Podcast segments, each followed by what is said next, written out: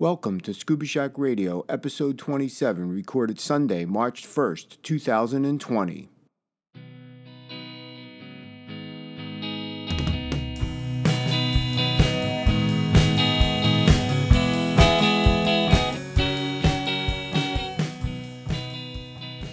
Scuba Shack Radio is a bi weekly podcast in support of our mission to empower individuals with knowledge, ability, and experience to venture underwater in pursuit of their aspirations and to advocate for ocean health and sustainability.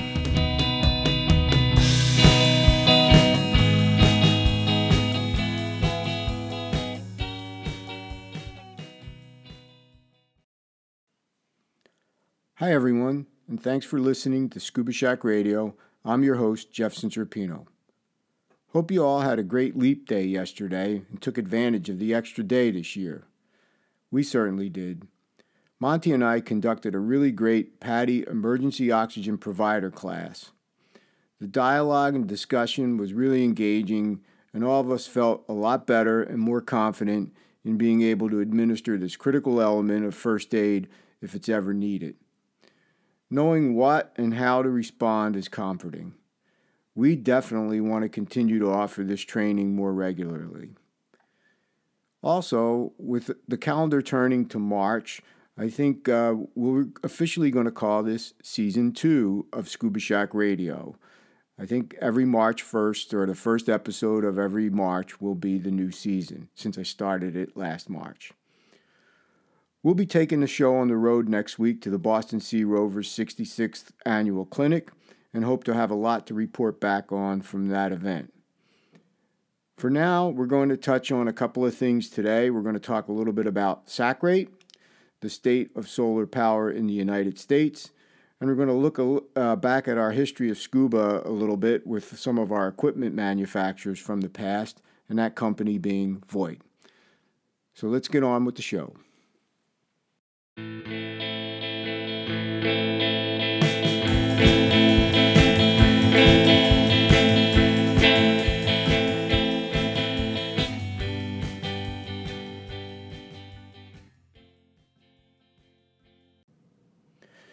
Do you know your SAC rate? Do you know what SAC rate is? No, in scuba, it's not the amount of time you spend sleeping, it's your surface air consumption rate. And do you think it's important to understand? Well, as you advance your diving, you bet it is. It is an important element in planning your dive, and with air integrated computers, being able to monitor your SAC rate helps you to execute your dive more efficiently. I'm not going to go through all the specifics of the calculation, and I can provide those in subsequent blog posts on scubashackradio.com or on the Facebook page. But I'd rather talk a little more generally about your surface air consumption rate and how you calculate it. Here's a quick example that you can use to figure out your SAC rate. Let's say you did a dive with an average depth of 33 feet. So we know in seawater that's equivalent to two atmospheres absolute. And that dive lasted for 30 minutes. So we had a 33 foot dive for 30 minutes. And during that dive, you used 1,800 psi. That means that you would have been drawing 60 psi per minute from your tank at two atmospheres absolute. Now, to get your SAC rate, all you need to do is divide that 60 psi per minute by 2 because you were at 2 atmospheres. And that results in a SAC rate or a surface air consumption rate of 30 psi. Now, what can you do with this? You can really now figure out your gas needs for subsequent dives there's a whole lot more to this, and I'm not going to, again, go into a great deal of detail on it. And there's a, a Dan article that's a really great tutorial on SAC rate. But think about it. Let's say you know that that SAC rate is 30 psi at the surface. And you're now going to go on a wreck, and that wreck is at 66 feet. That's three atmospheres absolute. So, guess what? You're going to be taking 90 psi per minute from the tank.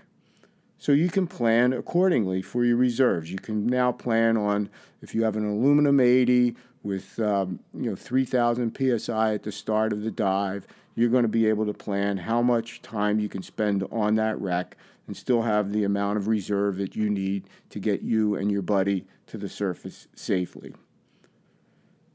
Now, in our advanced open water class, we have our students calculate their SAC rate for all five dives and see how they are progressing. Most of the time, we see significant improvements, except for that last dive where we have them working with a lift bag. Actually, after the third dive, uh, our fourth dive of, of the advanced open water class is our deep dive, so we're able to start having them think about how much time they could possibly do to, on a 90 foot dive. Now, with air integrated computers, you can track your SAC rate real time. I know for me, when I'm trying to position myself for an underwater shot, I may glance down at my computer and look at my SAC rate and go, whoa, it's really time to slow down as I start to, that SAC rate starts to go way up.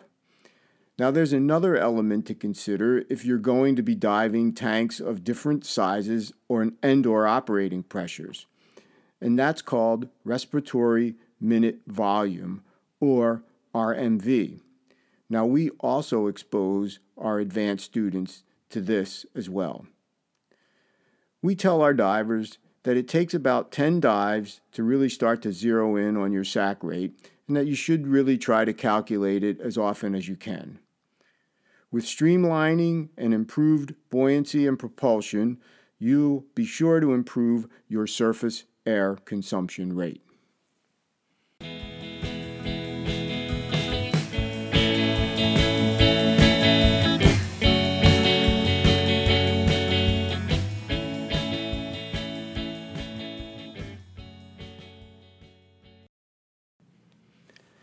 In episode 24, I talked about the state of wind power in the United States.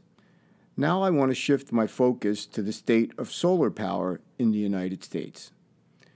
Like the wind power industry, the solar power industry also has an association, and it is known as the Solar Energy Industry Association, or SEIA. And their tagline is Building a Strong Solar Industry to Power America. So, where do we stand? Like the AWEA or the Wind Power Association, they also have a state by state map on their website. And their data is current through Q3 of 2019. And according to the site, total solar capacity nationwide is 71.3 gigawatts or 71,300 megawatts. Now, that's not quite as high as wind energy. And I did see an article the other day in one of the, the news feeds I, I subscribe to that wind energy is one of the most, or is the, the biggest um, renewable energy source right now in the world. And that surprised me a little bit. I thought solar would be a little bit higher. They also indicated that there are 2,258,000 solar energy systems installed across the nation and it looks like California is leading the way with 26.2 um, uh, megawatts and 1 million installations. So, where did our state of Connecticut stack up? Well, we're not too bad. We're at 641 megawatts with 40,000 installations. And that's a whole lot better than our measly 5 megawatts of wind power. I think the the uh, idea with the solar energy is that there are a lot of smaller uh, installations like the rooftop energy solutions that are out there around uh, for homeowners. Now, according to an article on their website, and there's several articles out there, and they're written by Abigail Ross Hopper, who is the president and CEO of, of uh, SEIA. And Abigail, before joining SEIA, was the director of the Department of Interior's Bureau of Ocean Engineering Management, and before that, the director of the Maryland Energy Administration. So, a strong background in, in the uh, renewables. And according to that article on their website, that 71.3 gigawatts would power 13.5 million homes. Now, sadly, solar energy only accounts for about 2.4% of the electricity in the United States. Now, SEIA wants to make the 2020s or 2020s the solar plus decade. And that's uh, to look towards having a goal of taking solar energy from that small 2.4% to around 20% of all electricity generated by the end of the decade. Well, we only have 118 months left. Now, one of the things that Abigail talked about is how fracking has transformed the energy sector in the 2010s and really disrupted the energy markets. One thing it did do was it, it did usher in an unprecedented closure of coal plants, so I guess that can't be too bad. Now, one of the things uh, also that was pointed out in these articles are that tariffs are causing some slower growth in the solar power industry.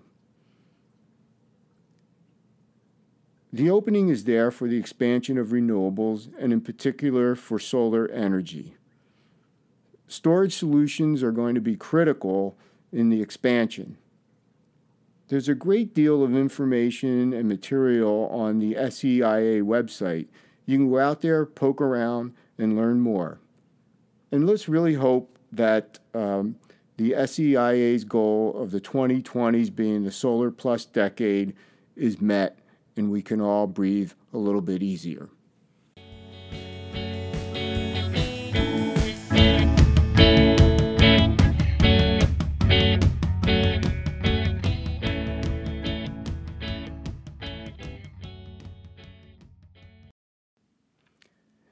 In today's final segment, I want to take a look back at a part of our scuba diving history. And that part of our history is on the early manufacturers, and one in particular named Voit. Now, I was inspired to do this based on the last episode of Sea Hunt that I reviewed called The Aquanauts. And while the Aquanauts were on the deck of the Coast Guard cutter in their rigs, you could clearly make out the Voit name on the first stage of their regulator. So that's interesting. Voit certainly doesn't make scuba equipment today, so I thought I'd take a look back at, at their past.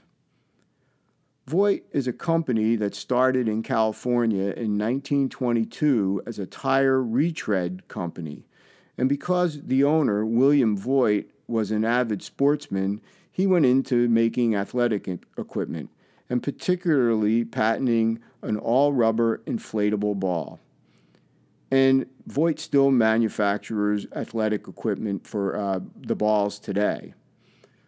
Now, as a sporting good company, William Voit Jr. moved them into developing professional dive equipment. And actually, Voit was one of the first five companies in the United States to make and distribute scuba equipment. And those companies were U.S. Divers, Dacor, Healthways, Swim-Master, and Voit. So, are any of them around today? Now, actually, uh, Voit bought Swim-Master in the early 1960s, and Swim-Master was originally called the Spear Fisherman Company. Uh, that started in 1955. Now, Voit was a manufacturer of all the, the types of, of scuba equipment, including masks, tanks, fins, regulators, and scooters. And they had a long history with Hollywood, and they, they supplied equipment for the 1955 movie uh, Underwater. They provided all the gear for Sea Hunt. They also provided the gear for Voyage to the Bottom of the Sea, both the movie and the TV series. And not to be outdone, they also provided equipment for the James Bond movie Thunderball. So today I thought I'd focus a little bit on their regulators, and I found a lot of great information uh, on a website called vintagedoublehose.com. So I thought I'd talk a little bit about some of the, the regulators that they made. So from 1956 to 59, they had something called the VR1 Sportsman, and it was essentially the same as the U.S. Divers Mistral uh, regulator. They also had uh, from 1956 to 1958 something called the VR2 Mariner, and that was very similar to the U.S. Diver Navy Type DA regulator. From 1959 to 1961, they had the VRC 2 50 fathom regulator, and there was no U.S. diver equivalent. In 1961, we start to see the AMF logo. Voit was sold to a company called AMF, and that shows up on their VCR5 Blue Fathom 50 uh, regulator. Now, from 62 to 63, they had the V 22 Polaris 50 Fathom, and that was again the same as the US Diver Mistral. And then in 62, they had the V 55 Blue 50 Fathom regulator. And then in 62 to 64, they had the V 66 Navy regulator, which was equivalent to the US Diver DA Aquamaster. Now, in 66 to 70, that's kind of the last of their double hose regulators. They had the R22 and the R22J. And the R22J was one that had the 300 psi reserve capability built into it. And that was also a two stage balance regulator. And you can see on that one that it said Voit Swim Master. Now, there was also another site that I poked around on called uh, www.cg-45.com slash regulators slash Voit. And we saw in there on that website that in 1972 they had a single hose regulator that they introduced. And in 1983, it looks like they stopped making regulators altogether. Now, a couple of other interesting things I found on that website was some of the prices for regulators. So, for example, in 1962, the Voit Conqueror sold for $60.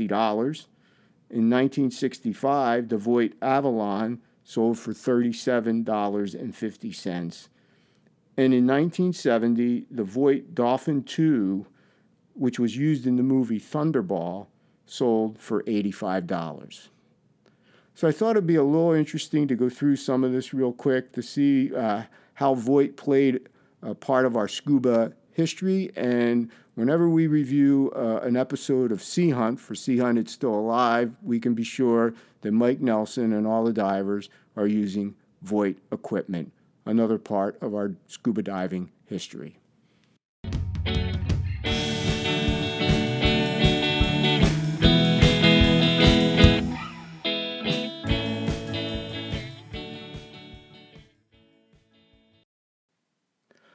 Well, I hope you enjoyed episode 27 of Scuba Shack Radio and that you'll continue to listen as we move into season two of the podcast. It's been a lot of fun. Um, as always, you can subscribe to our podcast on your favorite podcast app. Please do that. And if you can give us a rating out there, that would be greatly appreciated. Also, if you have any feedback or comments on the show, you can always get them to us through our website or through our uh, Facebook page it's out there for you to take a look at. Keep keep out there for some great posts on some subsequent information about the podcast and the topics we cover here. We'll be off to Sea Rovers next week, Boston Sea Rovers, and we hope to have a, a report back out on that in a couple weeks. So we'll talk to you then. Bye.